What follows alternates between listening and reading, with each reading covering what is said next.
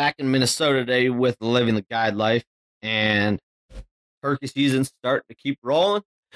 Got people bow fishing left and right, and it's only a matter of time before Minnesota's fishing opener starts here. Um, I know that'll be a lot of fun, always is. Hopefully nice and warm at that time. It's really starting to get nice out. It was about ninety degrees yesterday here. Dropped back down to sixty today, which that Minnesota weather is something else. And hopefully we can get into, uh, I'm going to go see if I can shoot my grandpa turkey this next week with the warmer weather moving in. They should be more active where he's at. And then as well as try to get some bow fishing in maybe this weekend. Um, I know a lot of guys have been doing really well with the warmer weather coming up. Fish are starting to move shallow, and it's just a great time to get out, um, get some of those late nights rolling, and uh, go shoot a bunch of carp. But today's episode is also brought to you by, once again, Chase Fowl Outfitters. Hope you guys can go check us out. Um, shoot me a message if you have any more questions on how to get dialed in with us for next year. We will be at the Dive Bomb Squadcast, uh, Squad Fest, and so make sure to check us out if you're over there. I know I'll be there walking around. Can't wait to talk to anybody that's been listening, and I know a bunch of great people are going to be there. So it's really something that everyone should kind of look into and uh, see if they have some time on their schedule to go check it out. Because it's just going to be a great atmosphere, and a lot of fun people are going to be there. But we also have Bourbon Media. They're going to give you their uh, rundown on everything that they're doing in the outdoor industry and uh, how that maybe you can get connected with them. So I'll give them a little time here. If you're a small business owner in the outdoor industry, we get it. The words digital marketing can be intimidating. You're a grunt work, sweat it out, bust your chops kind of person who's addicted to progress and put all of your time and energy into operating your business. We at Bourbon Media can help you push it even further. We're digital marketing experts. I'm talking web development, content creation, social media management, S E O, paid advertising, the whole nine yards. And as fellow outdoorsmen, we know the industry. Keep your business up to date and expand your reach with digital marketing that is directed at your core market. We are Bourbon Media. Cheers to progression. And once again, I'm super excited for you guys to be able to see what this partnership's going to bring and how we can really get the outdoor industry thriving uh, just by doing really anything on upping that media content and getting some of those websites dialed in, because that is one thing the outdoor industry is lacking, is just the modernize of technology. And we're growing there. Um, don't get me wrong. The media content's getting better and better, and people are really starting to dial in their social media pages and websites.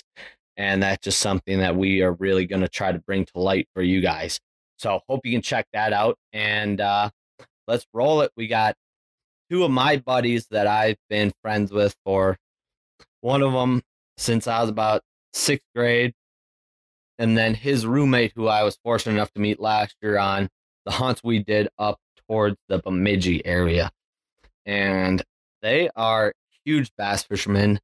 Do the college bass tournaments. They fish for Bemidji State, and these guys are the real deal. They put their heart and soul into all things bass fishing and just really know how to dial these fish in anywhere they go around the country. Um, super fun to watch them and their success and how they've grown from high school bass fishing all the way to college, and kind of what that insight is on what it means to be a college bass fisherman. So I hope you guys really enjoy this one. For you bass fishermen out there, it's getting that time of year. Hope you guys are getting your boats out, and uh, for the seasons that are open, going to catch some pretty nice bass. So hopefully this gives you some insight on maybe how to catch a few more. So have fun.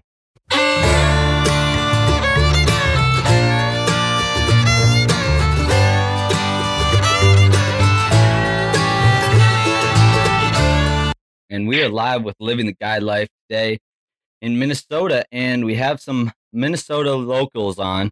They are college bass fishermen up at Bemidji State in Bemidji, Minnesota, and we're going to dig into what it's like to be a college bass fisherman, tournament angler, and some of their high school career as well. And uh, we are here with Kobe Koenig and Ben Anderson. How are we doing today, gentlemen? Doing good. Thanks for having us on. Yeah, thank you very much. Appreciate it. Yeah, anytime, gentlemen. It's uh, it's good to hear you guys. And uh, heard you had your first tournament this year. Yeah, yeah. We just got back about uh, about a month ago, um, down in Lake Hartwell in Anderson, South Carolina. And uh, yeah, it was good to get away from uh, the cold weather up here in Minnesota. Get down there and get on the water, and yeah, it was good to get back in the groove of things. And uh, when you're fishing like new pieces of water, what do you kind of look for? Uh, we look for like a lot of different things. It's Lake Hartwell's a like way bigger lake than almost any lake in Minnesota, and you can like really we try to break it down into like different pieces of different sections of it, and each we have a couple days to practice. So each day we kind of check out like different pieces of the lake. I don't know. Kobe probably has more to add on to it. Okay. Yeah. Yeah, for sure. Um, yeah. Like, like Ben said, that most of these lakes that we have tournaments on are massive. And so in those couple of days of pre-fishing that we have, yeah, like Ben said, we really try to break it down into sections and really hone in on one specific area uh, for every day of practice and try to figure out what the fish are doing. Okay. Fair enough. Yeah. That's kind of like uh, waterfowl hunting then too. Kind of figure out yeah, yeah, and just kind of break it down. Yeah, yeah. There's a lot of similarities, um, you know, between the two, kind of dialing in one specific area versus, you know, trying to, you know, go all over the state trying to find a group of birds. It's you're, you know, you're better off focusing on one area and, you know, dialing them in from there. Absolutely. And uh, with learning all these skills that you guys have taken in throughout the years, how'd you kind of get all started to fishing? We can start uh, off with Ben, if you want. Uh, yeah, I think it's kind of pretty similar for both of us, like kind of like family. My dad fished his whole life, and I kind of got into it through him and relatives also. And so I kind of started through there. And then as I got older, I kind of branched off and started going to like ponds around where I lived and got into it from there and really kind of got a key in on like bass fishing and just really loved doing that. And I kind of got started there. Fair enough. Yeah.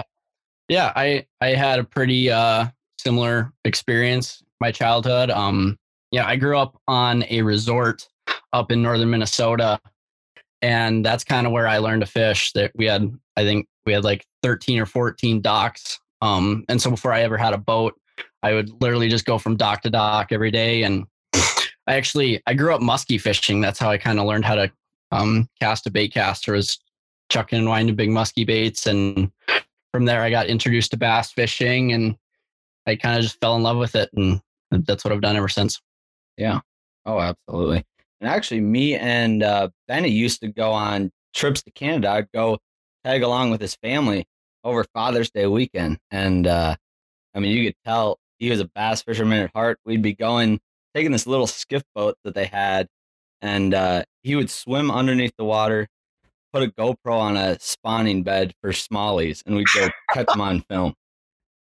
Yeah, that was, I kind of keyed in on like, just like, I just thought it was like catching them off beds was like a cool deal. And I filmed some of it and even kind of like swam around and just like watched them in a natural habitat. Thought that was like a really cool deal. And I have to give some credit to Chance to, to getting into bass fishing too. And we used to go up to his cabin in the Brainerd Lakes area, and we used to fish off his lake, and that like really kind of got a start for me there. Really yeah. Fell in love with it. Dude, that was so much fun going up to Canada. Like, we'd hit it the perfect time too, because the smallies would be on beds. We would just go slay slam every single day. Oh yeah, we, there's in Canada. It's a special place. You can catch a lot of fish up there. Yeah, no, that was that was a lot of fun. And then like your guys' high school careers as well.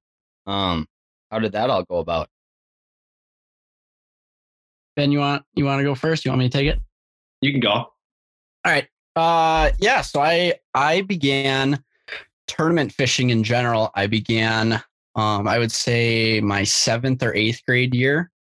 Um, just did some tournaments with my dad, uh, some local tournaments, and yeah, I just fell in love with it. I come from a super athletic background, and so that competitiveness was kind of always there, and that really transitioned into tournament fishing. And so um, the I'm from Grand Rapids, uh, in case anybody didn't know that. And so our team started I believe my freshman year, um, a couple of us got together and decided we needed a high school fishing team. Um, it's really grown in Minnesota, in Minnesota the last couple of years. And we figured it was time for us to have a fishing team. And so my ninth grade year, I believe, um, we started out, and I, I will never forget. Uh, I thought that I was, you know, I was really good at fishing and, and bass fishing and tournament fishing. And I, I'll never forget going into that first high school tournament, and I got my butt whooped. And that, uh, that kind of lit a fire under me. And, um, I really, ever since that moment, I've, I've tried to be the best that I can be. And that has translated into where I'm at today. Um, I had a fairly successful, uh, high school career. Um, and I, I had a lot of fun, made a ton of friends. That's, that's one of the things that I feel like has come out of high school fishing in general, is the friends that I've made. Um, obviously Ben and I, um, grew up like four hours apart, and now, uh, you know, we're, we're really good friends. We're college roommates. And I feel like that has a lot to do with college or uh, high school fishing. So. Yes, for sure. I kind of had a similar experience as Kobe did. I kind of started out fishing my, I think I fished two tournaments my freshman year of high school, and I never really fished a tournament before. Didn't really know what I was doing, but just went out fishing and really enjoyed it. Just like Kobe, I got my head kicked in, didn't catch, didn't catch much, but as you kind of grew older and learned more, you kind of got better and you could compete with other people. And yeah, about the same kind of concept as him. Fair enough. And if they were to offer a walleye um, tournament team instead of a bass team, do you think you would have maybe changed aspects and maybe trying to do the walleye team instead of the bass team? Or what are your, what are your thoughts on that if they had that? Ben definitely would. I I think he likes walleye fishing more than bass fishing sometimes. Yeah, uh, I just I love just fishing, like anything. I love panfish, walleyes, bass. I do prefer bass over anything for sure, but like when the season's closed right now in Minnesota, I try to get out as much as my as much as I can and chase the crappies around. And even in the winter, I chase the crappies and the walleyes around as much as I can. But I do prefer bass over anything. And if I know there's been there's not really walleye teams for high school, but they have done some multi-species tournaments okay. that do include walleyes. They're very few, but there have been a couple throughout the years. And I I don't know if they haven't just gained traction, but it just hasn't been something that has caught on. But I would not be surprised if in the future it was something that would catch on and there'd be more of them for high schoolers. Yeah, I completely agree with you, Ben. Obviously, growing up in Minnesota, while, you know, I mean, it's walleye. Nobody nobody up here even knows what a bass is um, for, for your average Minnesotan. So I definitely think that uh, there's a market for it, and I wouldn't be surprised if we saw it in the future. Yeah. I always thought about that. I, I mean, I personally like the walleye fish a lot, but Benny's got me to bass fish a few times, and I like it. But like walleye fishing, I have a lot of fun doing that. If you can really catch them. Like, yeah. You take the golf cart out? Oh, the, dude, the golf cart rips. You should have seen last summer, dude. I was I was up in Brainerd just ripping on golf in the little golf cart, and people were just like... Chance, explain, explain the golf cart a little bit. Okay, yeah. So last summer, me and my grandpa rebuilt an old boat, bought it for like eight hundred bucks, got a twenty-five horse on it, and uh, this makeshift steering wheel, and it's on a pulley system. So every time I want to turn with the steering wheel, like the pulley system in the back will like twist up sometimes, but it's, it's pretty neat. And like, it's like nineteen, it's like a nineteen seventy and uh motor and boat. And it's a sixteen foot boat. And like, we redid the entire thing, put a nice little uh foot trolling motor on the front. And I got a big Helix seven graph on it. And uh, it's got green carpet in it. And I brought it up to Bemidji, and they were just giving me shit about it because it was like, it's just like a golf cart. And Kobe over here's got a flexed up duck rig, so I had to flex on him a little bit. We never made it out in it, sadly. Dude, I'm telling you, against the rice, you can't beat it. Like, it'll tear through any rice patty you even throw at it. uh. I'll take your word for it. I'm, I don't know if I will come aboard it though. Dude, well, when we went back to Brainerd, um, the like I was barely taking it through any rice, and it was struggling. Like it was really struggling. Like I thought the motor was gonna blow up. It was it was terrible, dude. We're literally like cruising the river, and I'm going like twenty-five or whatever with it, and uh, then you'd get into like that back bay, and there's like, dude, there's not even rice paddies around. Like they're they're like hidden underneath the water, and I would just run through them, and then my boat would just stop, and I'm just like, hmm, that'll happen. Yeah. It was terrible, dude. It was terrible. We got to just rip your mud motor around. Yeah. Yeah. I, I need to use it more for sure. Dude, when I, for the people that don't know, these guys are uh, huge waterfowl hunters as well. Um, and we do some hunting when I go up to Bemidji when the season closes down south. And we went up there last year, killed some cranes, and smashed our geese in the same field uh, two days in a row. Literally were landing in the ditch with us. Like, it's crazy up there. It's just not a, is it just not a hunted area?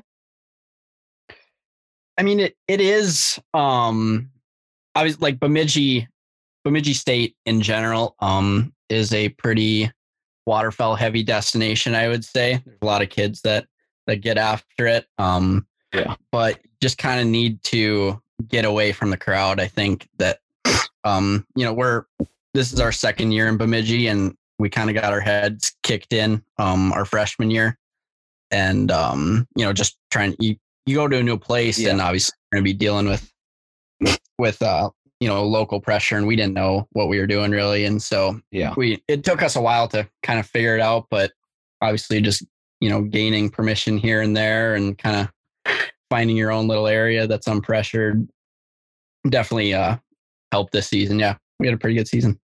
Yeah, for sure. And, you like Kobe was saying, like we have found last kind of the end of last season, we found a little core area we thought held a lot of birds. And this year we were able to like expand on it. And especially that weekend you came up, we found a special little feed that had a bunch of geese using it, a bunch of cranes, and both days we were able to shoot them up pretty well. And it kind of went as good as you could plan. Yeah. Well, what, what happened? Well, what Ben, we were hunting on what, Monday? Yeah. I believe we we're, So we were we were out hunting and shot out a few birds and kind of wanted to go check out. We we noticed that there's a lot of birds pushing in. Wanted to go check out a couple of our other fields, and yeah, the, the field that we ended up hunting, we found out it was loaded. Call up Chance on the way back. We're like, dude, get up here now.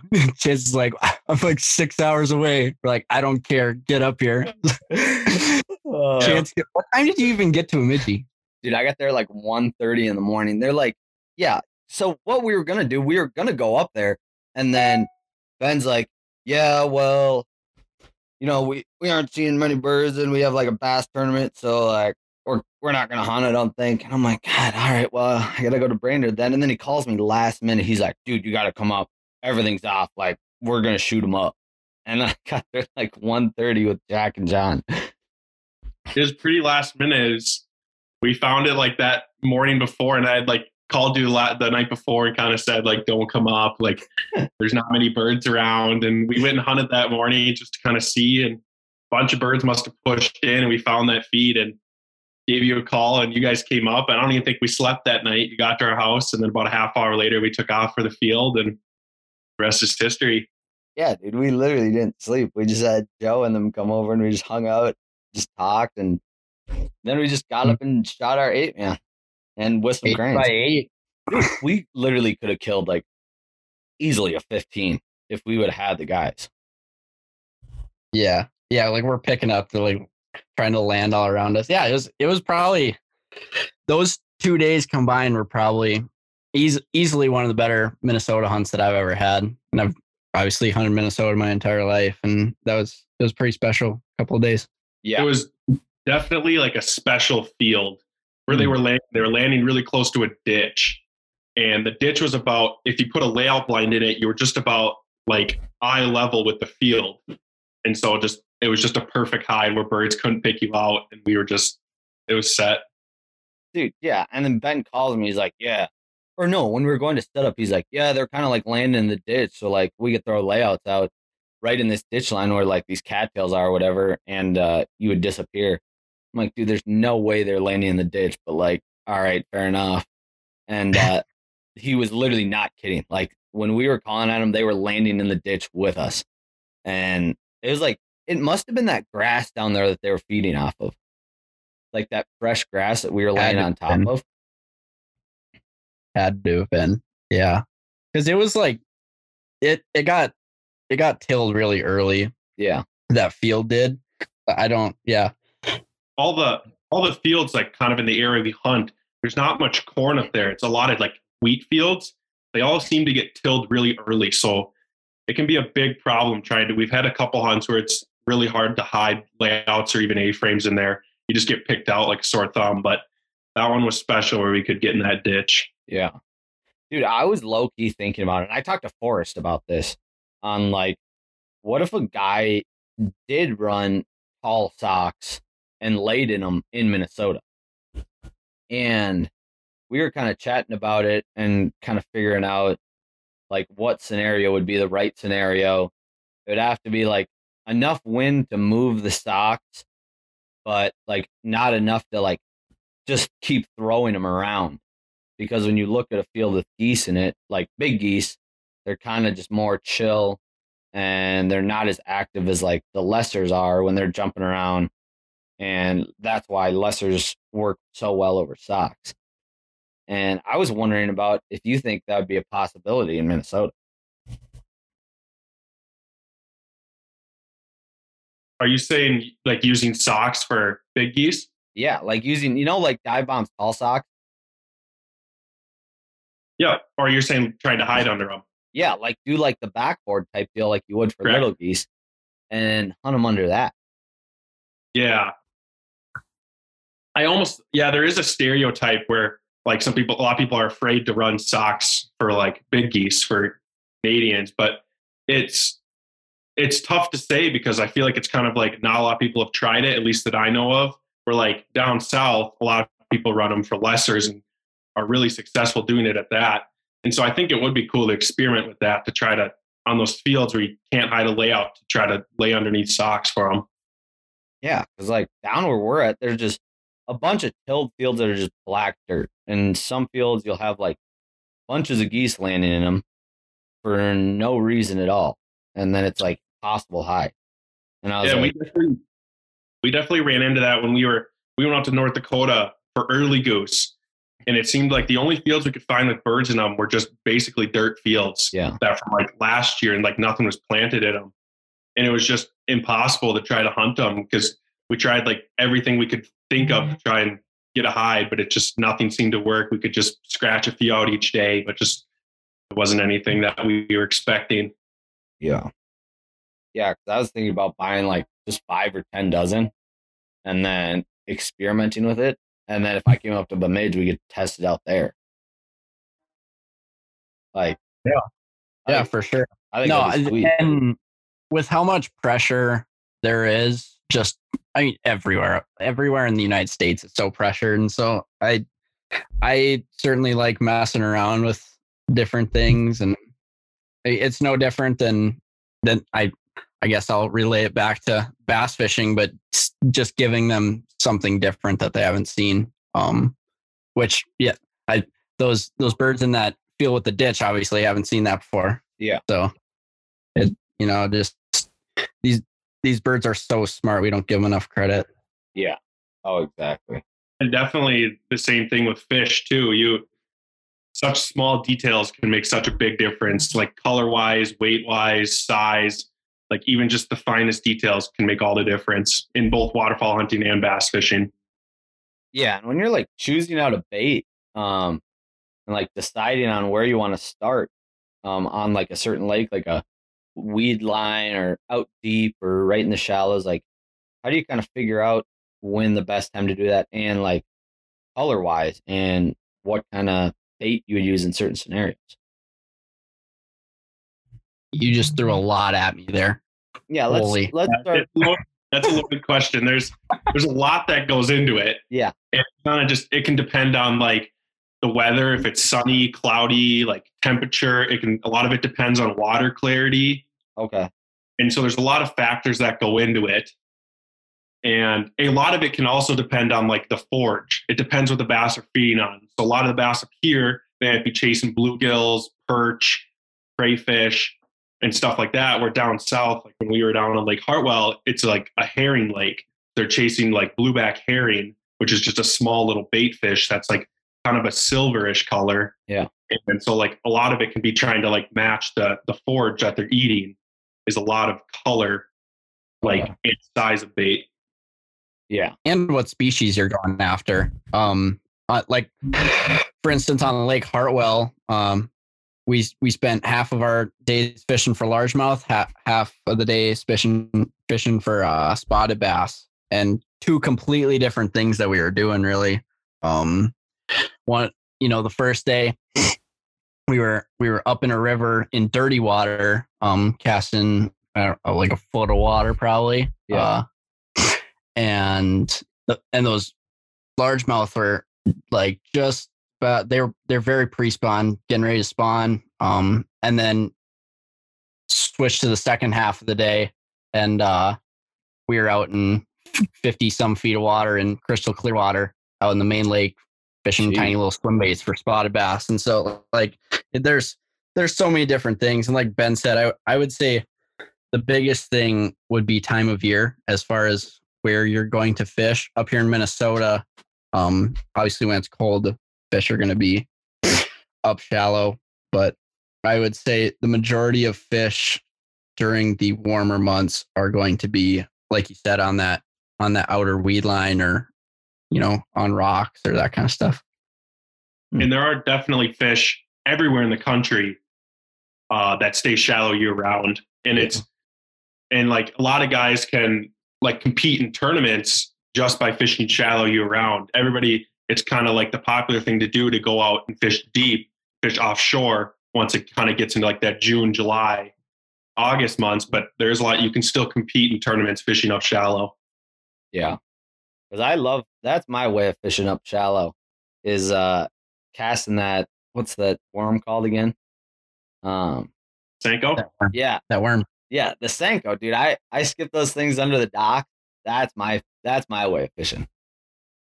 Yeah, and there's a lot of people that are, you know, obviously really successful at that, even at the pro level. Um, for people that follow the, um, you know, pro circuits or whatnot, John Cox has made millions of dollars off of fishing in five feet and less, and really? so and that and that's year round. Um, wow. and so. And that's what he's good at. That's what he sticks with, and he makes a pile of money doing it. And a lot of, a lot of, like you're back going back to the last question, like choosing your, uh, choosing your bait can it can be depend a lot of it on confidence. Everybody has like baits that they're confident in, even with walleye fishing. Like if you have a certain jig color or jig size that you just have confidence in, you've caught a lot of fish on. Yeah, you can. That's kind of be your going to be your go to, what you're going to start with, and then you can branch out from there. Okay. What's your favorite way of fishing for bass? Um, my biggest confident bait, biggest confidence bait is probably just like a flipping a Texas rig up shallow for, for especially for largemouth. I love a craw tube. Okay. So any type of craw tube, flipping a craw tube around wood or any type of vegetation. And then when it comes to smallmouth, my favorite's a drop shot. Hmm. I've caught hundreds of smallmouth on a drop shot, and I just every single time fishing smallmouth, it's probably the first bait I pick up. Fair enough. How about you, Kobe? I am pretty darn similar. Uh, when it comes to largemouth, I I really well. If if I'm going to slow down with something, I'm going to be flipping a Texas rig, similar to Ben. Um, if I feel like I can get away with a moving bait, I'm going to throw a chatterbait. Okay. Um, that's there's.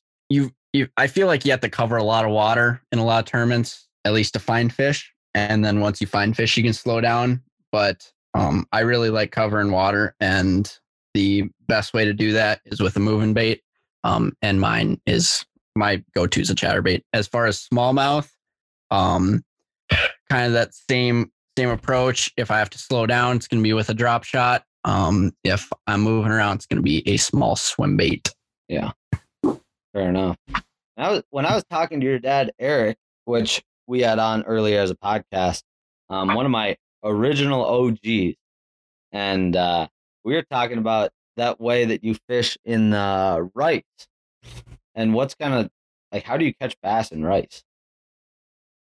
Um, yeah, I guess that that's a question for me, right, Ben? you, you don't want to take that one? I'll let you take that one. You're a little okay. more experienced than I do. Okay. Uh, yeah. So I'm I've been fortunate enough. I I am currently staring out my window at at home here in Grand Rapids, and I overlook thousands of acres of wild rice, um, which I've been at, like really fortunate to have grown grown up fishing, and so I've kind of cut my teeth on it over the years and kind of figure out how to do it. Um, but on the Mississippi here, at least there's there's a pile of wild rice, and the fish kind of use current breaks and and that kind of stuff. Try to they they go into the wild rice and wait for anything to kind of float down current. And so what happens is is you have your main current channel, but then it's essentially just a giant bay with the current with the channel running straight through it, and the rest of it's wild rice. And so the edge of the of the river is completely made up by wild rice. And what these fish do is they position themselves out of the current and wait for anything to really float by. And so just you can basically just pitch to the edge of edge of the wild rice, which out here it's it's typically anywhere from it can be anywhere from two feet to ten feet. Yeah. Really it doesn't it doesn't really matter. Wherever they feel like they can position themselves, get out of the current. Um and yeah, just When it, when it's warmer out, I slow down and I flip to the edge. When it's when it's colder out, or I feel like I can get away with the moving bait, I just parallel the wild rice and cover water that way. But yeah, so it's it's really interesting. It's it's very unique to northern Minnesota, wild rice is, and I I don't know. I that's when Ben says do what you're confident in, that's one thing that I'm definitely confident in. Yeah. Yeah, fair enough. And for you guys, fishing in Minnesota your whole life, what's your favorite lake or spot to go bass fish? Um, I'm kind of geared. I just and I just love smallmouth, so I think my lakes will kind of be pretty similar to Kobe. I love like catching like in the summer catching deep smallmouth, especially on a drop shot. So one of my favorite lakes that I've kind of grown to fishing a lot is Lake Mille Lacs, which is one of the best smallmouth lakes in the country. Yeah. And is a lot of, you can catch smallmouth from thirty feet all the way up to dirt shallow, and you can kind of do anything out there. The fish out there are pretty smart. They've, there's, it's gotten a lot of pressure since some of the pro circuits have been there a couple of years, but it's still one of the best lakes in Minnesota for sure. Yeah. How about you, Cody? Um, oh boy. Uh, yeah, I mean, I, I love smallmouth. Um, kind of like, like Ben was saying, I haven't had the greatest track record on Mille Lacs, so I don't, I don't know if I can say that's my favorite necessarily. Um, but I have really come to like Lake Vermilion, mm. um, in the northeast part of the state. Um, had a couple tournaments up there over the last couple of years and really grown to enjoy that. I I love electronics. I'm an electronics junkie, mm. and that lake graphs better than anything I've ever seen in the entire country. And like, um, what do you mean by that? It graphs better. Uh, so on your electronics, you're you're idling around looking for stuff. Yeah. And what you see on your side imaging or um, you know, two D, that kind of stuff, it just looks amazing. There's giant rock, there's slate rock, there's chunk rock, there's gravel. Oh, wow. And it's it's very, very appealing to the eye, and so that really gets me excited. And there's millions of smallmouth catch up there too, so that's not terrible. Yeah, fair enough. Yeah, I've never uh not a big electronics guy, not as flexed up as y'all, but yeah, no, that'd be that'd be exciting. I feel like that'd be fun to go to. And it's and it's one of the prettiest lakes I've ever been on as well. Yeah. Um, just Vermilion is also probably one of the best walleye fisheries in Minnesota too. So, Ben had to throw that in there. Yeah. Well, Ben's a natural walleye fisherman. I do love my walleyes occasionally. Occasionally. Dude, you're a purebred walleye fisherman, dude. You go up to Canada just to catch walleyes.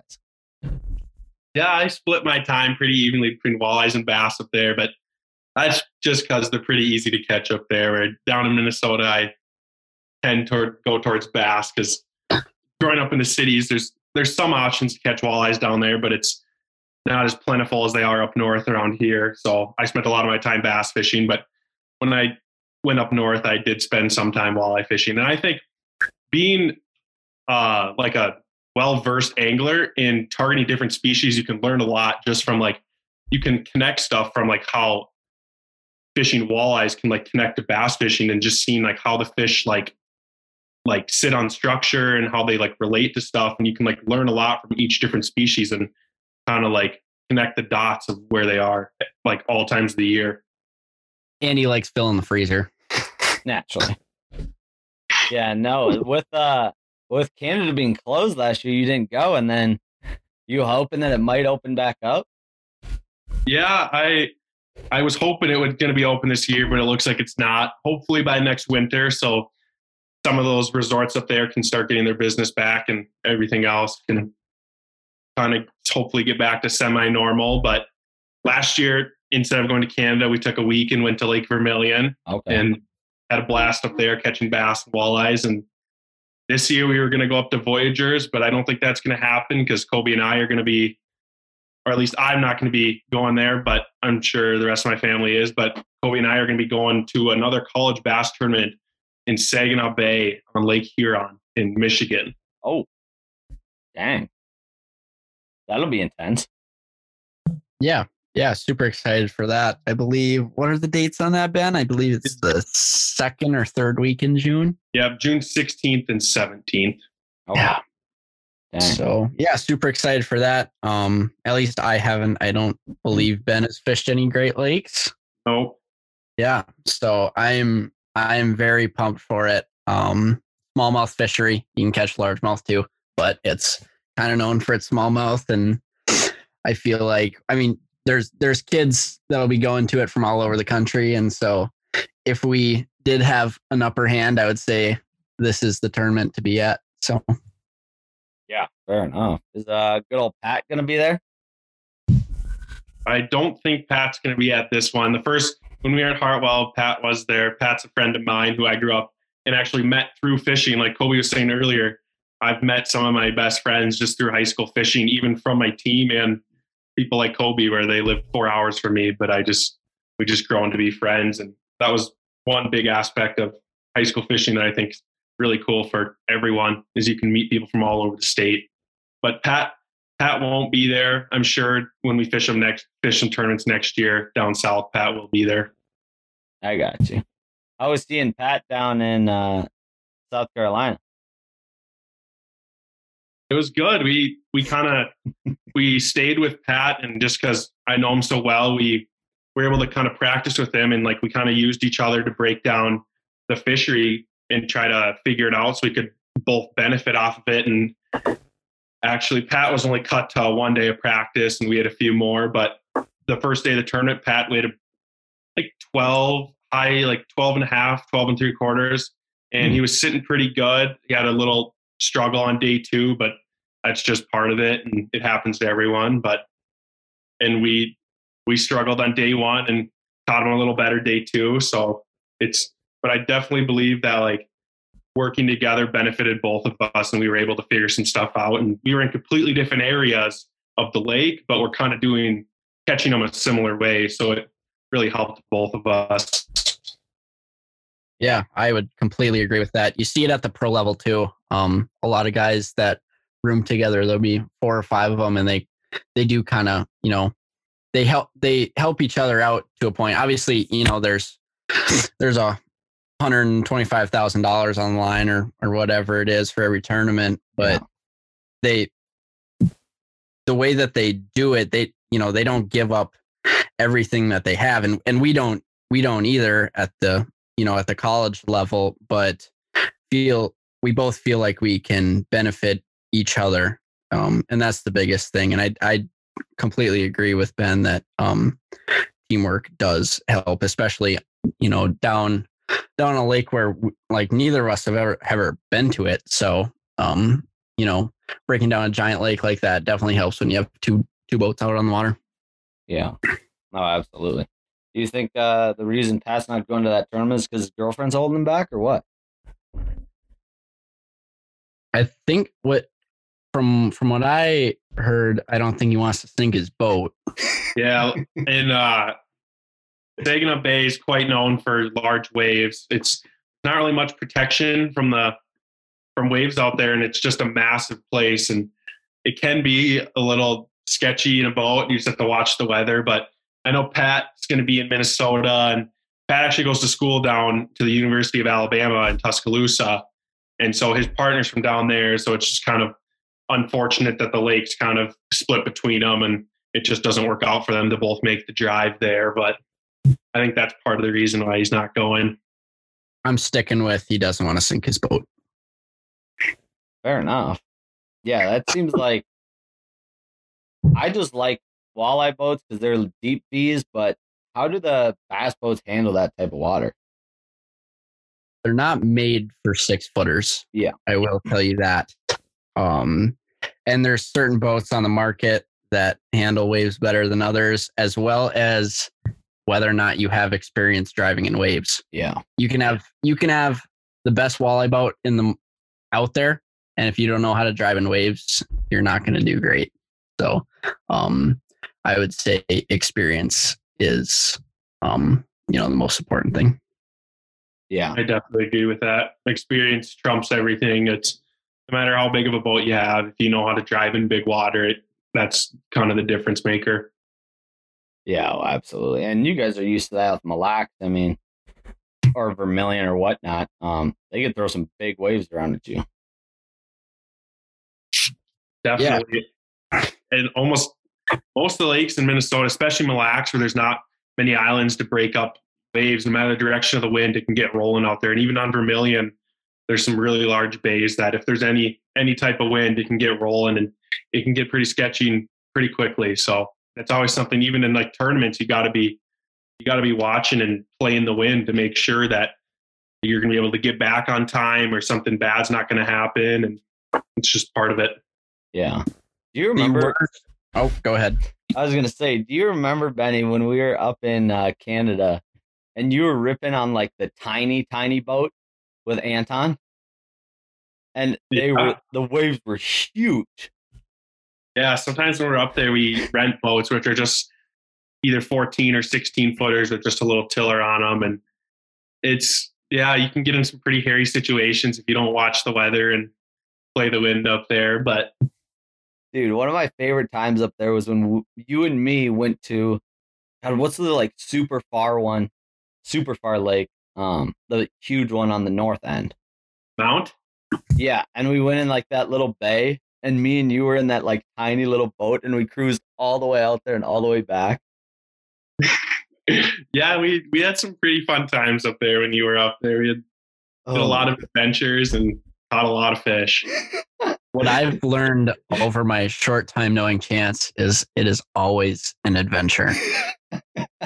Always an adventure. Always something new. The best, dude, the best is when, God, we were, how old were you? fourteen, thirteen, fourteen? Mm-hmm. Yeah. And then uh, we were all sitting around telling a story and whatnot. And I like all of a sudden just said, fuck. Your dad's like, what did you just say? And everyone was like super confused. I do think I remember that up there. That was a while ago. Oh, dude, I was like, I was like thinking back to myself. I'm like, oh my God, where did I start? Everyone's going to think I'm just a terrible person now. uh, dude, there was too many good times up in Canada. Like, those, those are fun trips. Yeah, How many trips did you take Chance with Ben? I went on like three or four. Yeah, I think I think around three yeah. came up. Because it was the one year with Henry, Yep. And then the next year he didn't come, and it was Danny came up, yeah. I think, that year. And then I think and then Ryan Anton. Came up, yeah, came up that last year. Yeah. Yeah, dude, we had some rowdy times, oh. and we were playing Tribe Called Quest for uh, Henry. I don't know how you remember all this. This was so long ago. Oh, uh, dude, those dude, we had some times up there. We were slaying the walleyes too. Like we we did do that. Your favorite species, dude. That's just my bread and butter. And then I missed a huge lake trout too. Mm. I remember that there is there is some lake trout up there, and we have been able to catch catch some of them. And every year, figure some more stuff out. And yeah, they're fun. They're a fun species that there's not a really good, not a crazy population in Minnesota. There are lakes kind of even in the Grand Rapids area, and as you get more north towards Vermilion or Ely area, you get some good populations of lake trout, especially in the boundary waters. But I was going to say, do you guys lake trout fish at all up there? Uh, it, this was our first year going after him. We had talked about it the last couple of years. Like, oh God, we got to get after him. We got to get after him. And we finally did it this year. We only got out a couple times. We kind of, so lake trout open, uh, what, when do they open, Ben? Mid-January? Oh, yeah. Mid-January. Yeah. And so it, by the time that it opened, we were kind of in that cold stretch, and uh we did we did get out I think three different days, and I will tell you, one of the funnest fish I have ever fought. Yeah, I mean, you're fishing sure. deep too. We're in like ninety feet. Yeah, between like seventy and ninety feet is where we caught them, and they're definitely one of the funnest fish to catch and to fight, but they're definitely one of the the hardest fish to catch too. It seems like you can hook up to them a lot, but getting them through, getting them up through the hole and getting them all the way out of the out of the water can be a challenge a lot of the time. And we didn't even catch any big ones. I, the biggest that we caught, I think, was like twenty, twenty-five, twenty-six, which they can get like up to, you know, forty plus inches. Oh, yeah. And these things, like we fought them for like several minutes. It was it was absolutely insane. I've I've never experienced anything like that through the ice. Yeah. Definitely one of my favorite fish to target the, through the ice, and next year definitely want to spend a little more time going after them. Yeah. Oh, absolutely. Yeah, I, that'd be a blast to fish them through the ice. I mean, fishing them just in open water was super fun. Find like some nice humps and uh, just get after them. Yeah, they're definitely fun in open water. Just we always just use light walleye gear and just medium, medium light rods, and it seems like they're one of the hardest fighting fish pound for pound that you can catch on fresh water. Yeah. Yeah, no doubt. I was going to say too, um, like you guys do a ton of ice fishing up there. What is your like main target species? Yeah, we're blessed to kind of go, go to school in an area where it's probably one of the best places in Minnesota for ice fishing. And we're only about at forty-five minutes to an hour from Red Lake, and probably another hour from there to Lake of the Woods, which are two of the best ice fishing walleye destinations in the world. And so we do the we do do that a fair amount, go after walleyes, but I think our really our species that we target the most is definitely crappies. Yeah, I would agree with that. Spend a lot of time chasing crappies. We have I don't know how many hundreds of lakes there are. Um, in the county over there. I know in, in Itasca County here in Grand Rapids, um, there's, there's well over a thousand. Um, and so it's really fun to, but it's Ben and I, we, we spend a lot of time looking at Minnesota Lake Finder. Um, you can literally spend days on end just trying to search and pick out a lake. We, there's literally some days where we sit inside trying to pick a lake to fish that day, and we don't even make it out on the water. Yeah. What do you look for, like, when you're searching on Lake Finder? Um. Yeah. Go ahead, Ben. You're, uh, you're it's kind of. Yeah, we can. I mean, both Kobe and I have spent hours, especially when we were in the dorms last year, new to an area. We spent hours just trying to find lakes, and it's it's tough because you want to base it off of the. Like, because you can look at kind of like the fisheries reports on Lake Finder and kind of see what they're all about. And you can do it even definitely for walleyes and bass. You can see they post like where they've stocked, especially walleyes. You can see the stockings, and that can really help you find lakes that are better than others. But a lot of the crappie lakes we look for, we kind of look, some of it we look for is how it sets up, and if there's like how like the area sets up, and if there's like place where you can specifically target them. And you try to get a gauge, you can kind of look at the population of them and see like how many fish they did catch in their nets, and kind of like even like the size and age of them. And if you can like see that there are lakes that can grow them bigger than average, those lakes kind of pique your interest to where those could be places where you could potentially go in or get into some bigger fish. But it's not, I want to say it's accurate, but some of like the best lakes that I've been on, of the reports from really don't look that good, but when you go there, you can really get into them.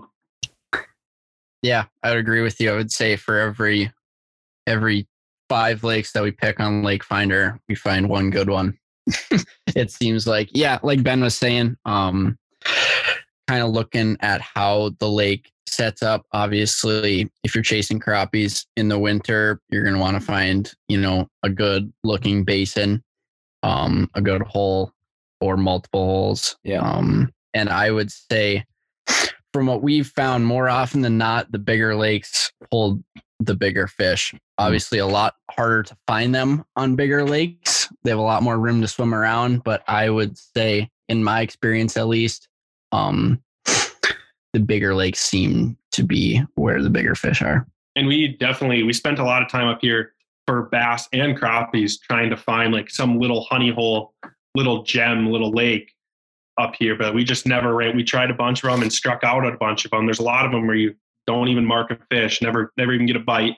That's just part of it. But we kind of fig- kind of figured out, even for bass and crappies, that like the bigger lakes just hold bigger species. And like, it's just, even though they're tougher to find out there, it's more worth your time to spend more time out there than to go chase after little lakes all the time. And it's definitely a chain reaction, I would say. Um, if a lake has big bluegills, it's going to have big bass. If it has big crappies, it's going to have big bass, big northern, big whatever. Mm-hmm. Um, and I've found that kind of throughout Minnesota, throughout the country, even, that there are big fish lakes, um, that just grow them different. Yeah. And so if you, I mean, like, for instance, if I was out ice fishing over the winter and got into some big bluegills, I'd probably be pretty prone to go back open water and try for bass. Yeah. Yeah. I mean, I even ran into that a little bit too. I mean, my lake that my cabin's on, there's a lot of really nice sized crappies that we can catch. And I mean, we catch some pretty decent sized bass too, I would say, wouldn't you say, Ben? Definitely. There's some big ones in there for sure. Like I had that one that I missed on the fly rod right before we were go, about to go to Fitz's. God, dude, that thing was, that's the biggest bass I've ever seen in my life. Yeah, I mean, you've you've spent some time up there and you've caught a few big ones out of there. Yeah. I mean, it's a nice area too. Like that, that area doesn't really get fished super hard, in my opinion, for bass. Like, I mean, I I would never see anybody fishing besides like pan fishing out on our lake. I mean, I know there's there's that one kid, don't you know, that lives out on Horseshoe? Yep. Actually, one of Kobe and I's buddies has a cabin out there and has fished a lot. His name's his name's Vic. He's from he's also a high school fisherman from he fishes for Minnetonka, and just actually last year, just like recently won the S A T T, which is like the kind of a league, a high school league in Minnesota that was created a few years ago. That's kind of the biggest high school league that everybody fishes in Minnesota. He actually won like the T O C, the Tournament of Champions, last year. And he has a cabin on the same lake as you and catches a bunch of bass out of it too. Yeah. Yeah. I mean, they're not hard to catch on my lake. You just throw a little Senko underneath the docks and you really dial that in. You find some nice docks. Dude, I found, I mean, there's a couple docks that just consistently hold big fish. I don't know what it is. I definitely agree with that. Even on like, lakes, almost all lakes in Minnesota, like especially I've spent some time in Minnetonka, and it does seem like there is like special docks on the lake. I don't know if it's just how they set up or just where they are, but there are definitely special docks that hold bigger than average fish all the time. And you can kind of eliminate some time by finding those places. So in a tournament, you don't have to fish a huge long stretch. You could just go to that same dock and just quickly hit it for five minutes and you could get the bite you need. Yeah. Yeah, absolutely. And with you guys like fishing tournaments out of the States, um, and not knowing the area, how do you kind of figure out how you're going to fish different types of bass? Because, I mean, it's just like hunting. I mean, you hunt Minnesota big honkers, but then you go to Texas and you hunt lessers. It's a way different ballgame. So how yeah. do you guys deal with that? Uh, like anything out there, you know, whether it's hunting, fishing, um, in your personal life, you have to put in a lot of work. Um, there's a lot of hours behind the computer, behind the phone, researching, um, you know, different articles, different, you know, tournament results from, you know, Google Earth to, you know, Navionics, that kind of stuff. You know, both Ben and I put in a lot of work. Um, you know, Sag, the, this tournament on Saginaw Bay was announced two days ago, and both Ben and I have put hours behind the screen already. Um, and so I really, I really believe in that. No matter what you're doing in life, if you outwork people, you'll, you'll be successful. Yeah, definitely. Um, I definitely agree that putting your time before you even get to the lake is a huge part of being successful, being, especially like traveling. If you're going to travel the country and go fish a different place, different body of water, put in your time and like researching. There's tons of information on basically every lake in the country, and you can find like past tournament results. You can see like different year classes of like fish, and you can kind of get a gauge on what you think like it might take to win the tournament or like to cash a check, depending what you want to go for. And you can kind of see by researching and finding articles. There's even YouTube. YouTube has blown up the last, I don't know how long, and but fishing on YouTube is just huge. And if you research almost any lake in the country, there's most likely probably a video of someone fishing out there. You can learn a lot from those, just watching videos or reading forums of what guys have done in the past, and what you, you can kind of get an idea of what you think might work out there.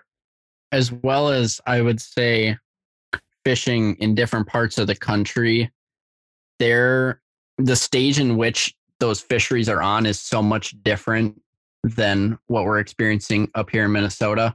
Um, you know, for instance, like we were on, we were in South Carolina, and those fish were, you know, getting ready to spawn. Up north, there's three feet of ice. Um, and that, that kind of same pattern, um, is definitely evident, you know, in the summer. I've fished a lot of tournaments down south, um, you know, from June, July, August, where those fish are in a completely different stage than, you know, what they're doing up here in Minnesota. And so researching that part definitely helps as well, you know, because you can waste a lot of time doing something that you were, that you were just doing up in Minnesota, and you try to do that down south and there's no fish. So yeah, absolutely. And you guys talked a lot about, you know, online social media and whatnot that's helped you um, catch more fish or find out a different area that works. Um, do you think social media has had more of a pro to the fishing industry, or more of a con in saying some lakes that get blown up and outfished because of social media, or because of like certain graphs that can, you know, take away a fish population or whatnot? Um, what are your kind of thoughts on that? Yeah, I definitely think it, like, so there's pros and cons of social media. Just for an example, there's a lake in Texas named O H I V. And earlier this spring, uh, there were some guys that went out there and uh, caught a bunch of just giant largemouth, like some pushing over thirteen pounds. Jeez. And it kind of got, it was basically a lake in the middle of nowhere. And within a few weeks from social media, the lake was probably the most popular lake in, most popular lakes in uh, Texas. And probably in the next couple of years, it's going to get fished a ton, just because people saw the size of fish that do live in it. And that's one part of it that can, all those people that kind of knew about it, but like kind of kept it a secret. Now there's gonna be people traveling from all over the country to come fish it. And that it can be a pro and a con. That places around the lake are gonna get good business, but the lake's gonna get beat up on pretty bad. Yeah. Yeah. I would, as far as my opinion on it, I would say the fishing industry in general, um, is it's in the best place it's ever been. Um, and I think a lot of that has to do with social media. Um, and so I, I know, like, I, I mean, I wouldn't have a job right now if it wasn't for social media and the fishing industry. Um, and so I have to credit a lot of that to, you know, to social media. And as far as, you know, you, you touched on technology, and there's a lot of controversy right now, um, on fishing technology. Um, you know, a lot of old timers are just, there's, you know, there's some people out there in general that are very against, um, some of this technology that's coming out. Most popular would be live sonar, live forward facing sonar. Um, and there's a lot of people that feel like it's cheating. And I guess that's just the way that, you know, the world is going right now. We're we're not we're not going backwards anytime soon as far as technology goes. And so, um, I guess my viewpoint on it is, you know, kind of adapt or die. Yeah, definitely. And Kobe and I have had the chance to use a forward-facing sonar a little bit and got get to play around with it on the ice and on open water. And it it is incredible technology. And there are people that do kind of complain about it and think it should be like illegal to use in tournaments or shouldn't be allowed, but it's kind of just how the world's going. Like Kobe said, that everything's kind of evolving. Everything's getting better, whether it's cell phones or graphs on boats, everything's going to keep getting better and evolving. So kind of just part of the world and how it's going to go. Yeah. Cause I mean, I've talked to like my grandpa and his buddies, and they talk about, oh, the new, new electronics makes it like so easy to fish and catch such easy fish, like no problem. But at the same time, like you could not know what you're doing at all, and electronics not going to save you. Um, and so Definitely. There's kind of both sides. Like that. That, exactly. You still need to know how to fish, right? Yeah. Definitely. It's, it's yeah. like a forward-facing sonar. Kobe and I ran into it a lot where you can see the fish and you can put a bait right in front of their face, but they want nothing to do with it. And it doesn't catch it. It doesn't catch them for you. You still got to catch them. So there's yeah. still, it's still fishing. You never know. Yeah, yeah, I would completely agree with that, as well as, you know, the, from, I mean, I, I thought it was very eye-opening when we were down in uh, South Carolina that I felt like half the field had forward-facing technology, and it, it was it was very mind-blowing. I didn't I didn't think there there was going to be that many people with it. And so, I mean, I've noticed it already with the advancement in technology over the last, you know, ten years or or whatnot. Fish are definitely getting smarter. Um, you know, you talk to older people that, you know, fished generations before you, and it was, you know, the their stories, it seemed like they were catching them every cast, and it's just not that way anymore, no matter, you know, what part of the country you're in. And so I definitely feel like technology has had something to do with that, and these fish are getting smarter um, every day. Yeah. And you do some work with Wired to Fish as well, Kobe. Yep. Yep. So um, this is my fifth year um, interning at Wired to Fish. Uh, I've been super fortunate to work with those guys um, over the last few years, and, and, you know, super blessed. And that's actually the reason that I'm going to school for for marketing, communications, and media, and that's what I want to do someday. They've really um, influenced my life in a in a great way, and I want to continue my career in the fishing industry. So, yeah. And with working with those guys, what do you do um, at Wired to Fish? Yeah. So uh, Wired is a it's a media production company. Um, it's the largest fishing media production company in the world, um, and so I do a little bit of everything. Um, you know, I started when I was when I was fifteen years old, and I really didn't I didn't know much. Um, you know, a lot of what Wired to Fish does um, is they publish articles, they publish videos, um, they do a lot of production work um, with cameras and whatnot. And I didn't know anything to do with that. And so, you know, my first year or two, I was really just the guy that did a little bit of everything what they said, and kind of picked up, um, you know, some of those skills along the way, and did a lot of training courses on, you know, on video cameras and, and still photography and editing and that kind of stuff. And now today I, I do a little bit of everything, um, do some videoing, some still photography, some editing, that kind of stuff. And I've, I've loved every minute of it. Absolutely. And what are some of the things you've learned with working with those guys? I mean, having the oh, biggest, yeah. biggest company yeah. in the I've, industry. I have learned so much, and I, I feel like I have applied a lot of that um, to my individual fishing, just from things that I've learned. You know, we we're fortunate enough at Wired to Fish to work with, you know, all all the pros, and just some of the stuff that um, they share with not only us but everybody. You know, in our in our videos that we publish and stuff.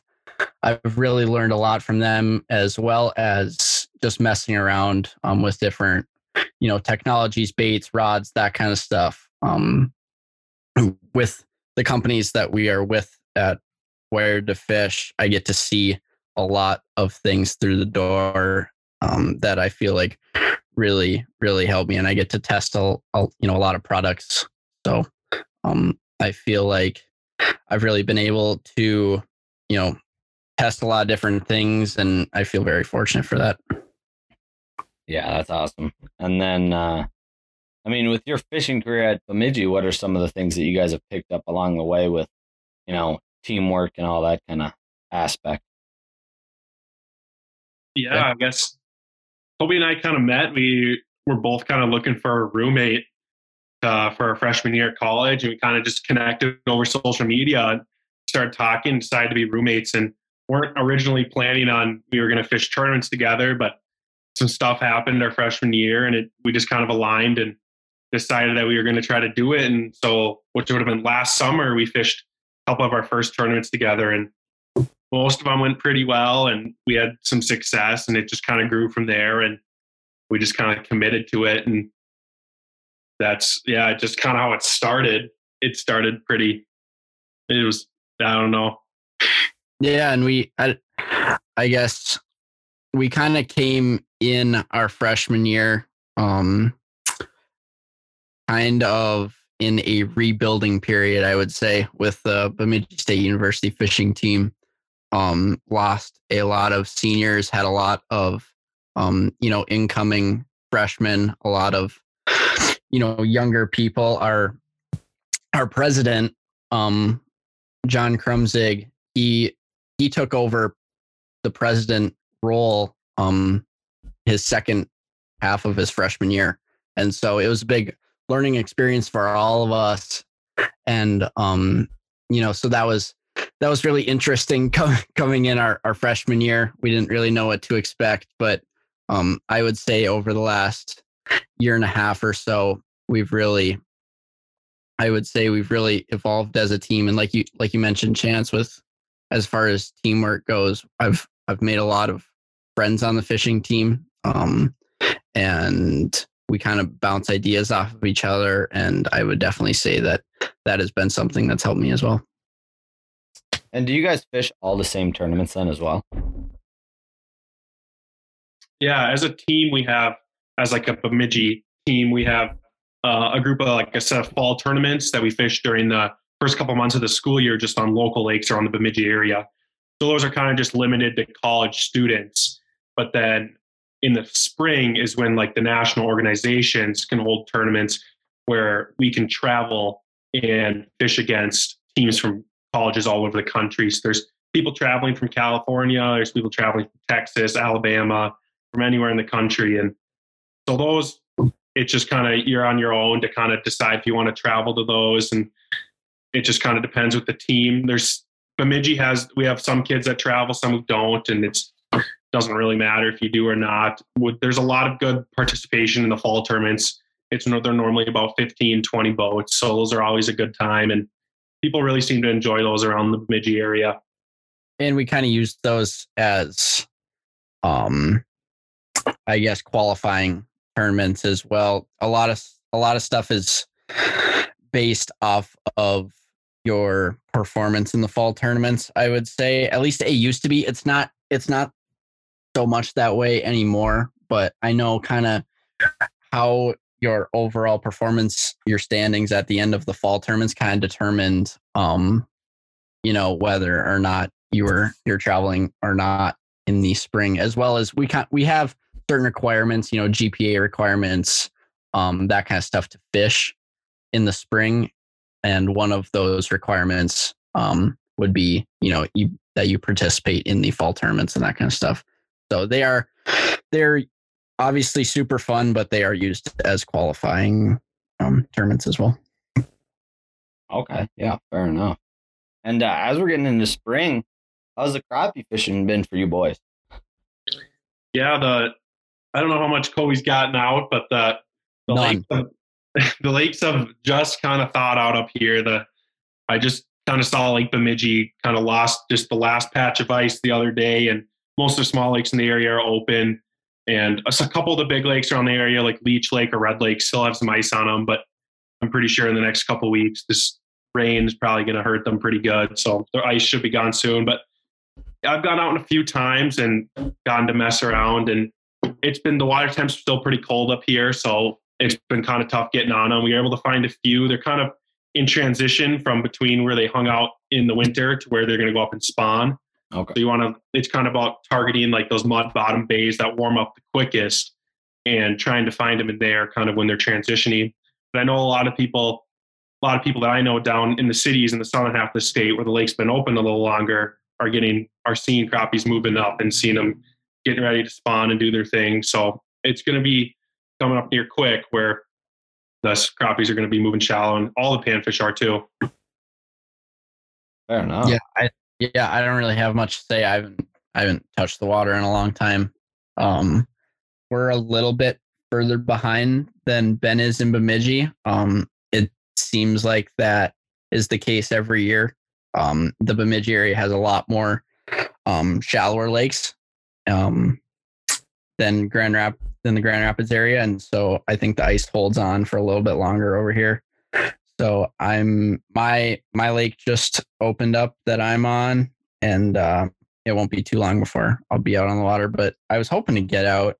Um, I'm in quarantine right now, actually. Ooh. So I was hoping to get out fishing over the next couple of days, but we're in a torrential downpour as we speak. So, yeah, it's raining pretty good right now down here. At least it was earlier today, and then gonna rain later this week. I was almost not gonna be able to go turkey scout. Yeah, yeah. Do you want you want to dive into that a bit, Chance? I know you're a, you're a turkey expert, dude. So. I don't know if I go turkey expert. That's that's a steep statement. I saw I saw him on on the putting green the other day. He, they, I think he got him dialed. Oh, naturally. Like at my house, dude. There's at my parents' house. There's uh like turkeys everywhere. Me and Benny have hunted back there a few times, and that was the early early years of moving there. And uh, they they gave us a run for their money. We could have shot a lot of jakes though. Tell me yeah. I'm wrong. Yeah, we always we always held out for a tom, but we always had chances at birds. There's a lot of birds in the area. I don't. They they always just seem to zig when we zag, so it was tough to get on them. But it was definitely learned a lot doing that, and can apply it to hunting now. Yeah, now that I've lived there for so long, like I've got them pretty dialed. Um, but I just don't. I just don't bow hunt turkeys. Like I go down and I'm gonna go shotgun hunt them because that's just the area that I like to hunt. Um, but yeah, I, I actually shot my first turkey last year down there. Can you believe that? Yeah, that's crazy. Like it's, it's been a long time coming, Benny. It has been, it's been a lot of years of trying, but oh my I'm glad God, able to get one. Very proud of you. Dude, me and Ben used to actually get after it, dude. Like we had Benny's blind down there. And yeah, we fought. Dude, we go like every weekend and chase them around. Yeah. yeah. We even did our fair share of deer hunting and trying to film a little bit, but never seemed to work our way. But we were young and didn't really know what we were doing, but it was a good learning experience. You were deer hunting during turkey season? No, no, no, no, no. Oh, okay. Okay. I should have, though. Naturally. Yeah. But yeah. Dude, remember that one Big Ten? When we were sitting in the box blind over the food plot, and he comes yep. on the fence line and stops, whiffs us, and just runs off. Oh yeah, we had we had our fair share of close encounters, but oh my god, dude. It was so bad. The amount of close encounters with big deer out there that I had that I just never, never came about. And that's probably why I quit deer hunting. Amen.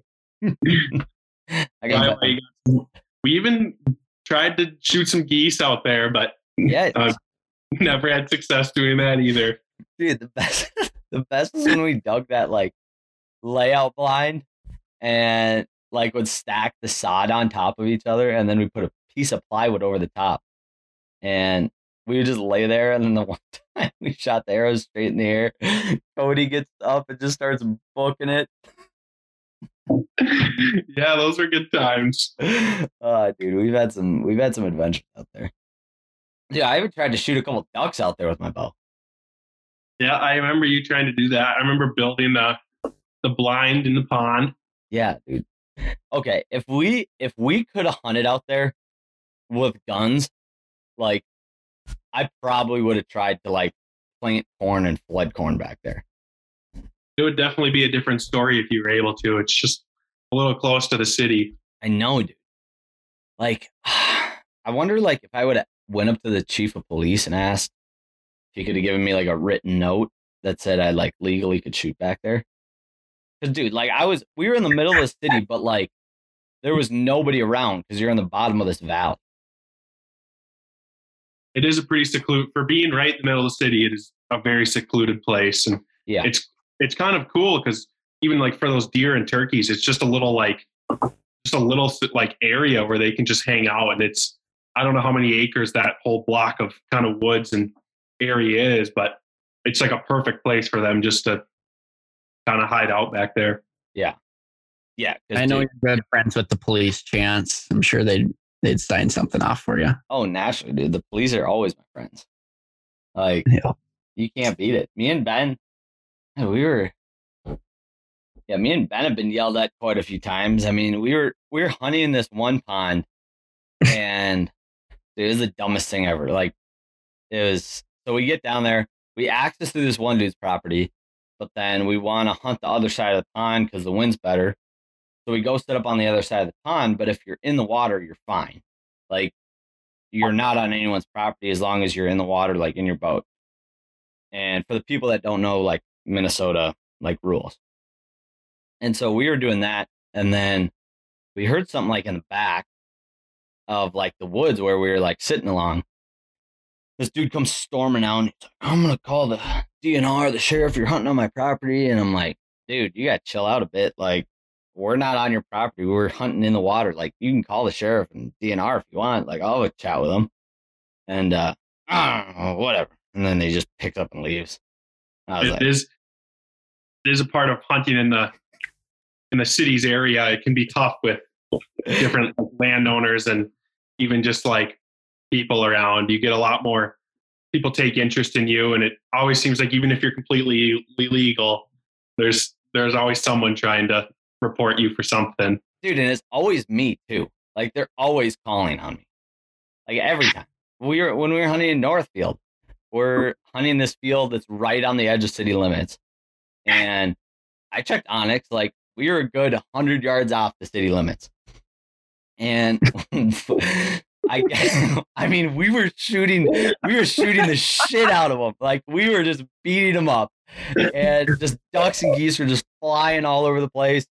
Children like, walking by.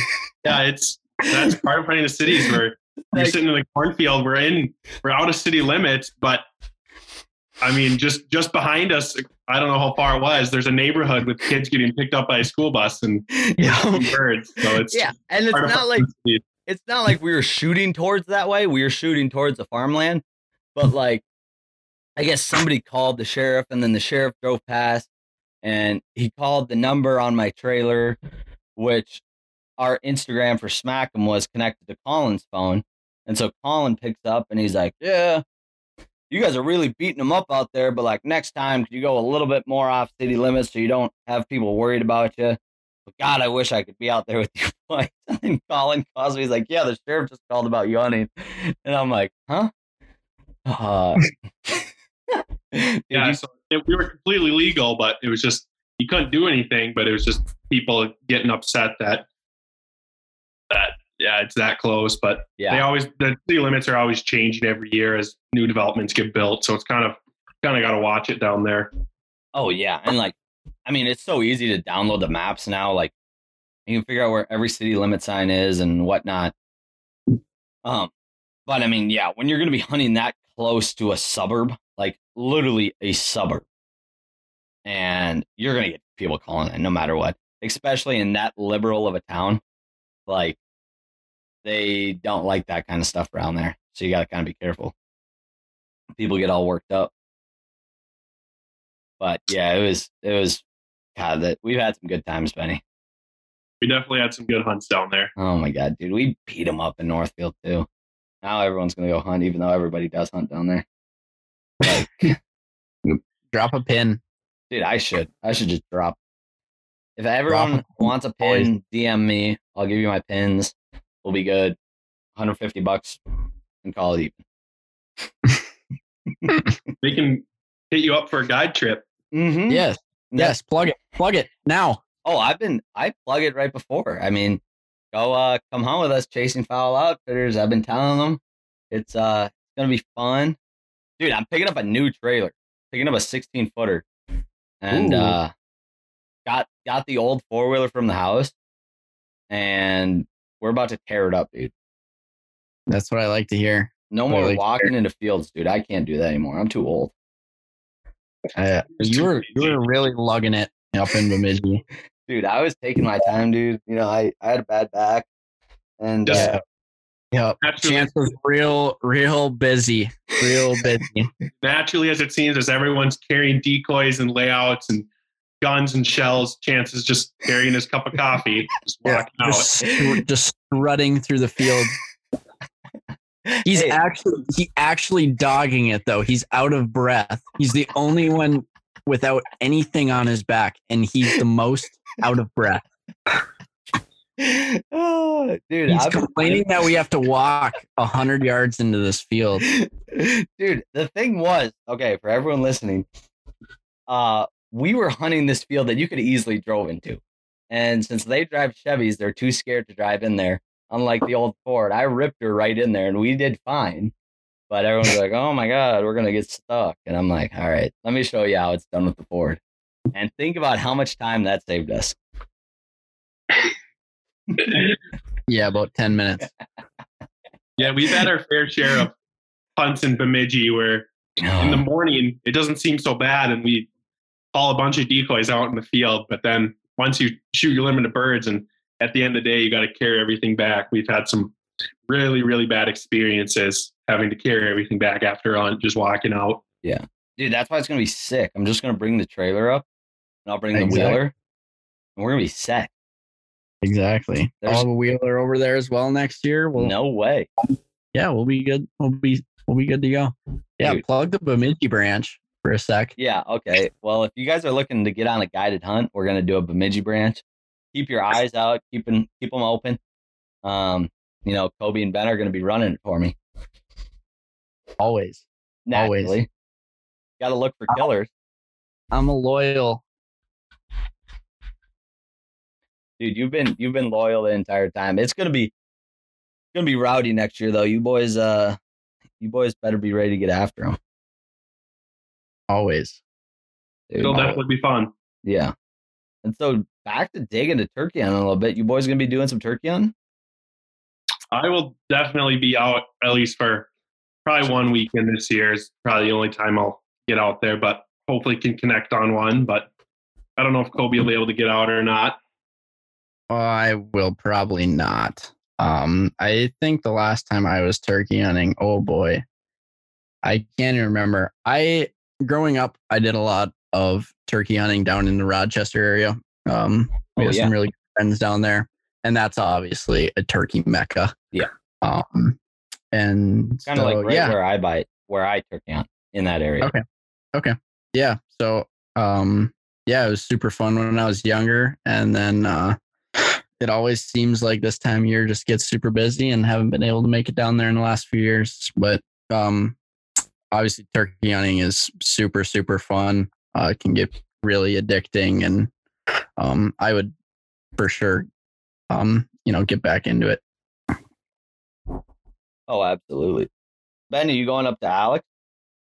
Yeah, I will be in the Alexandria area hunting turkeys. So there's a lot of birds in that area too. There's plenty of them to chase after, just like the Rochester area. Yeah. Dude, I remember the one time we went up there. Dude, we left at like three in the morning. Two yep. in the morning. Yep. We just hiked all the way up there. Yeah, I remember go. We saw plenty of birds, just never connected on one. But yeah, because no one gave us permission. Yeah, we couldn't get permission on anything. Or, no, nobody was like home in any of these houses that we went to. Yeah, it's tough. Like, and for only going up for one day, like, that was a tough You one. Guys just drove up for the day? Dude, we were like yeah. sixteen at the time. And yeah, we left at like two or three in the morning and yeah. drove up, got there before dark, and we were able to hunt the morning and hunted the rest of the afternoon and then home at, at night. Grinders. Dude, yeah. It was so fun. I had to like beg my parents. And like, are you sure you could drive that far at night? I'm like, Ma, don't even worry about it. This ain't my first rodeo. Now you're I'm kind of surprised we made it in the old Ford. What? I'm kind of surprised we made it in the Ford. Oh my God, dude. That thing's just a unit. I've been uh I've been quite the quite the places with that thing. Dude, we got to, uh, are we going to make our snow goose trip this year? I need it. Last year I missed it, dude. I was going to come up and hunt with you boys. And then you went yeah. over to Halloween. Yeah. Yeah. I, I, I guess for, mo- I mean, most people are, have been chasing snows for, you know, the last couple months or whatever, but, uh, Ben and I do not go after spring snows. Uh, I, I Spring's our fishing season. Yeah, oh, yeah, that that, and I feel like I just get my head kicked in every time. Oh my I've, God, dude! I've heard of way too many bad stories. I, I know I have a lot of friends that go out and do it, and uh, it doesn't seem all that much fun. I'd rather go catch a bass. But um, we so a lot of people, I'm sure, um, that are listening, hunt in North Dakota or have hunted in North Dakota, and, and on your non-resident license, you get two separate weeks. And we take advantage of that. And both Ben and I, the last few years, have gone out for two full weeks. And one of the weeks um, we dedicate to chasing snows. Um, and it is a blast. Super, super fun. Obviously, no no e-collars or anything like that. But the birds that are coming down from Canada um, are a lot dumber than they are in the spring, I will tell you. And so I've had a, a ton of fun the last couple of years, and I will plan to keep doing that um, for years to come. Yeah, definitely, dude. They're just so dumb. Like, are when you hunt them in the spring, dude. I mean, in the fall, like those juvies that are rolling through, they're just dumber than a box of rocks. Yeah, Chance, you've chased them. Uh, oh yeah, the last couple years. Yeah, yeah. Like they are just, they're dumb, dumb, dumb. And yeah, it's, it's so much fun. Oh my God, yeah, dude. When the Rossies and nobody flipping, yeah, and nobody's chasing them. Yeah, that's what I love. Yeah, yeah, everyone's you can get most there. Of the feed to yourself, and almost all the farmers out there too. If if they got snow geese and you ask them to hunt snow geese, they're almost all of them will let you go because they're kind of a nuisance to some farmers. So it's pretty easy to get permission out there too. Yeah.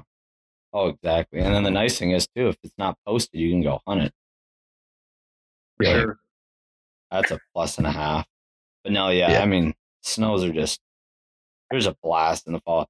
And I mean, they're, like you're saying, dude, they're tough in the spring. Luckily enough, I was able to go with some really good guys. Um, and we were able to shoot them up, but it doesn't go like that more times than not. Yeah. That's from everything I've heard. Your, your best bet of, you know, having a hundred bird day is just to go jump shoot. Yeah. Which I am not, a, which I am not a fan of. Yeah. Um. Yeah, I'd rather have them finish in my face. So, oh, yeah, I I kind of stay clear of, of the whole spring snow goose deal. I might I'll probably get drug into it at some point.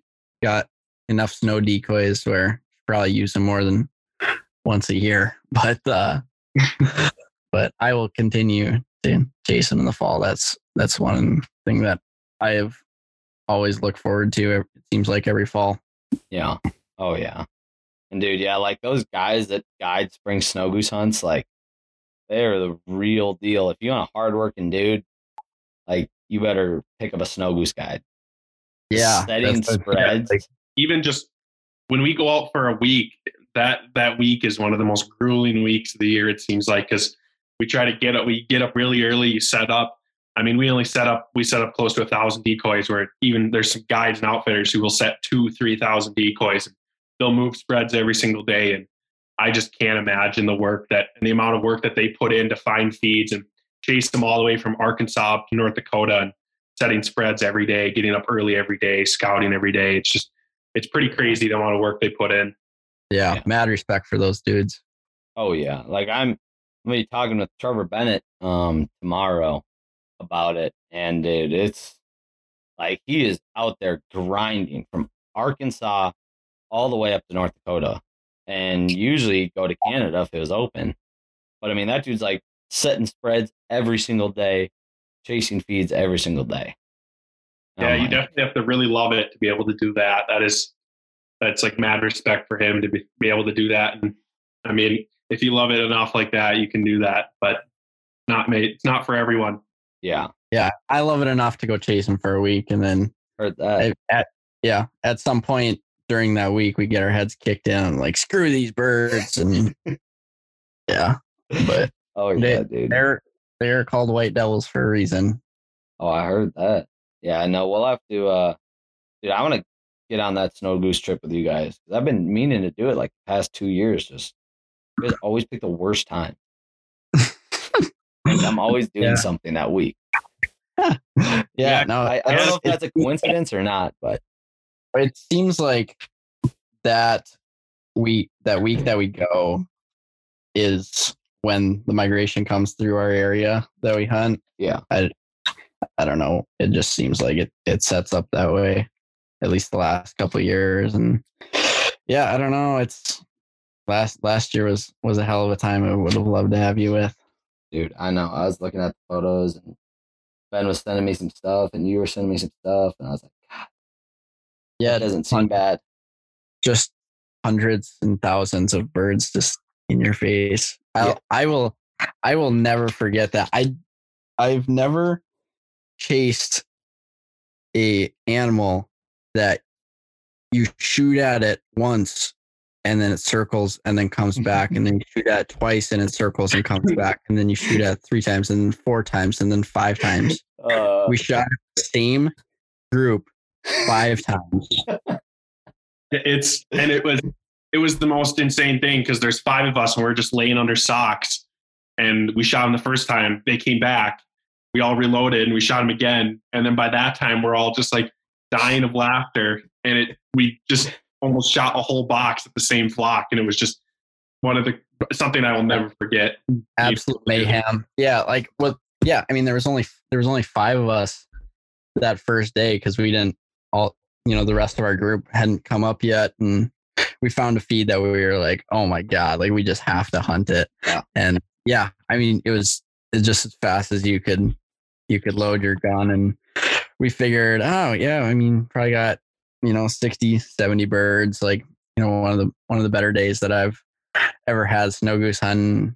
By the time it was all said and done, like we were finding snow geese, like even after we thought that we, we like had the pile done, we ended up with like one hundred fifteen or something. Jesus. Five, five guys. That's, you know, without, without tubes and it, for, you know, I mean, that's dollars and stuff like definitely. that.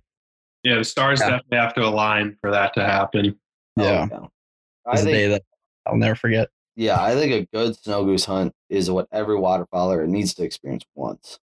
Because I completely agree. Yeah, once you do it once and you experience it, there's nothing like it. And and and I think in any type of hunting, there's just nothing compares to it. It's just the most like the most mayhem you can have in a single hunt. Mm-hmm. I just like just the noise that you hear. It's unbelievable. I mean, like. For the, like the week after we get back from that trip, all I hear are snow geese. Oh yeah, yeah, dude. Imagine sitting next to an e-collar for two weeks. Yeah, and that would drive me nuts, dude. I I could still hear them. I'm pretty sure they're such a unique bird too. It's like almost every single bird is different. There's from juvies to adults and blues and Rossies and adult snows. Every single bird looks different. And it's just like, they're just really cool to chase after. Dude. And I mean, with the guys that I've had the privilege to hunt with for spring snow geese, um, and the amount of knowledge I took away was like how these birds make such different sounds than one another. And like in certain scenarios, this is the sound you use and whatnot. Like it's such a, like when you're running e-collars like that, it's such a like calling game on figuring out these snows in the spring. And I, I've heard the same thing where, I mean, I've never really hunted in the spring, but I've heard that birds can get kind of keyed in on certain like tracks that people play on e-collars, and they'll like be smart enough to like recognize that that's like an e-collar. And so people are always constantly trying to find like new like sounds and variations to like keep it unique and try to outsmart the birds.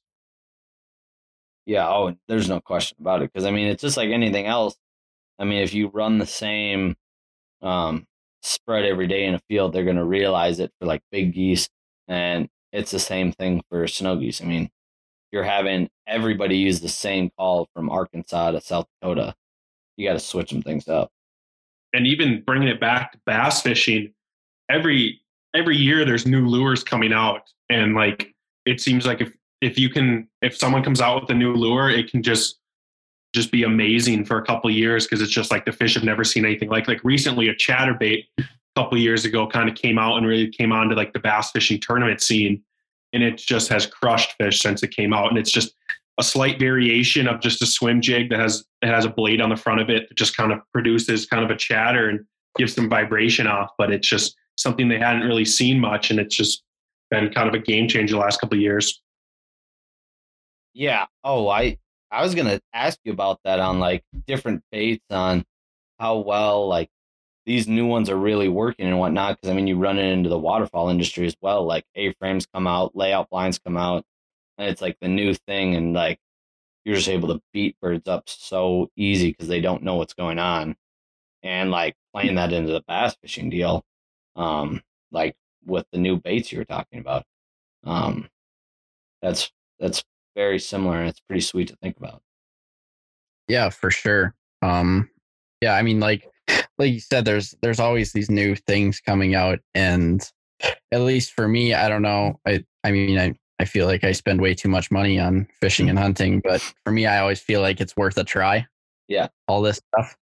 Um, you know, because if you can get ahead of the game, or you know, do something a little bit different than the mass majority, it can definitely pay off in the long run. And so, yeah, I, I always feel like I have to test the new stuff that comes out, at least, at least try it, because, um, you know, a, a couple more fish in the boat could make all the difference at the end of the day. Yeah. Definitely. I mean, even bringing it back to waterfall, both Kobe and I have kind of started to dabble in like silhouettes for geese, and we had both kind of been diehard full body guys, but we kind of dabbled in silhouettes and kind of figured out the like, where up here we have to walk into a lot of fields. It's really nice to be able to walk in, rather you can carry five dozen silhouettes on your shoulder rather than being being like carry a bunch of big full bodies in that when you're walking in. It can be really beneficial to just use silhouettes versus full bodies. But even when you can drive in a field, it's a lot of guys prefer to use big spreads of full bodies. Yeah. Oh yeah, I hear you on that. I mean, you guys know better than anyone. You walk into every field basically. Yeah. Yeah, pretty much. Yeah. And I've always been like super stubborn on it as far as like, I've always ran full bodies my entire life. And I, I've always, you know, thought, oh gosh, like I, I'm not, I'm never going to own any silhouettes. And yeah, I mean, you just, when you run into different styles of hunting, like, like we do in, in Bemidji, where we're walking into every field, or, I mean, just, you know, more advantages of silhouettes in general, whether it's, you know, throwing throwing shadows or, you know, you know, whatever it, it has to do. But um I definitely will will continue to buy more silhouettes. Yeah. Oh dude, I just love them for how much time they save and like how big a spreads you can actually throw with them. Like five dozen, dude, you can stretch them out and make them big. Yeah, it's definitely a huge time saver. You know, and just space, like with a trailer, if you want to, if you fill it with full bodies, you, you're not going to get that many, like a crazy amount in there. But if you filled it with silhouettes, you could get just a ridiculous amount of silhouettes in there. So I think guys are able to throw a lot bigger spreads, which kind of some birds, someplace in the country that really helps them. Oh, absolutely. I mean, down here late season, the bigger spread you can throw, the better. And those dive bombs, dude, I've stretched them out far and long. Now, maybe I haven't talked about talk with Forrest about it on, like, when you're running them, a lot of guys will, like, run into the problem of running them too tight and not giving them the space that they need. And so I took that away, um, and, like, towards the end of the season. And, I mean, it worked out pretty nicely on just how the spread looks and everything. Yeah, yeah, for sure. I could completely see that, you know, a, you know, a bird turn a corner and all of a sudden they're just hit with a giant pack of silhou- silhouettes. And yeah, I could see where that would, would throw them off. I, I've always, I've been at fault for it for years for packing decoys tight. And I, I completely see the advantages of, of spreading them out. Yeah. Yeah, gentlemen. I mean, we covered a lot today.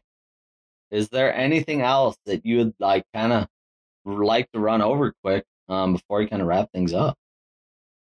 Oh man, I I don't have anything else. Um, yeah, I don't really either. We covered just about everything from hunting to fishing to just about all there can be. Yeah, I feel like I could literally talk for hours, but it, it is it is what it is. Yeah, naturally. Maybe, uh, may, maybe a returning episode would would might be needed. So dude, I could see it. And uh you boys did a hell of a job. Thanks for hopping on, giving the, you know, a little tour on college bass fishing and I mean everything else. Yeah, yeah, for sure. No, I appreciate you having us on. I I certainly uh, enjoyed it. Yeah. yeah, thanks for definitely thanks for having us on. I'd love to come back on it in a future date and be able to do this again. Absolutely, brothers. I'll uh, chat with you soon, all right? All righty. Sounds good. Thanks, Jan. Bye. Thank you. And that wraps things up today for our episode with Living the Guide Life. Truly a treat to get to talk with Ben and Kobe. Um, some just really down-to-earth dudes. Love what they do. And are really good at it, too. I mean, that was a just awesome conversation. You know, dig into a little bit of everything on bass fishing.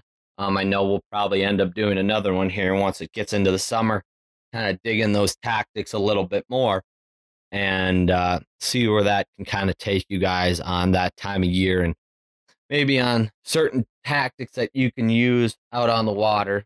Um, I hope that everyone's out there doing some fishing right now. I know we can't bass fish and walleye fish and all that kind of stuff in Minnesota. You can only panfish, so that's what they're doing right now. They're catching some awesome crappies. And so once that season starts up, that will be really useful on, you know, catching more fish out in uh, the lake that you're fishing around home or maybe across the country, making maybe some trips. I know uh, I like to do trips for fly fishing. I assume the big bass guys like to do it the same. So uh, hope you guys enjoyed this one. Hope you can take something away from the college bass fishing. And if you are in that area right now in high school on thinking about doing that, I'd say go for it because it's brought a bunch of great friendships for them and it's just something you love to do and you're never going to get sick of it. Really just a great teamwork aspect and just everything about it is really cool. So hope you guys enjoyed and uh, we'll catch you on the next.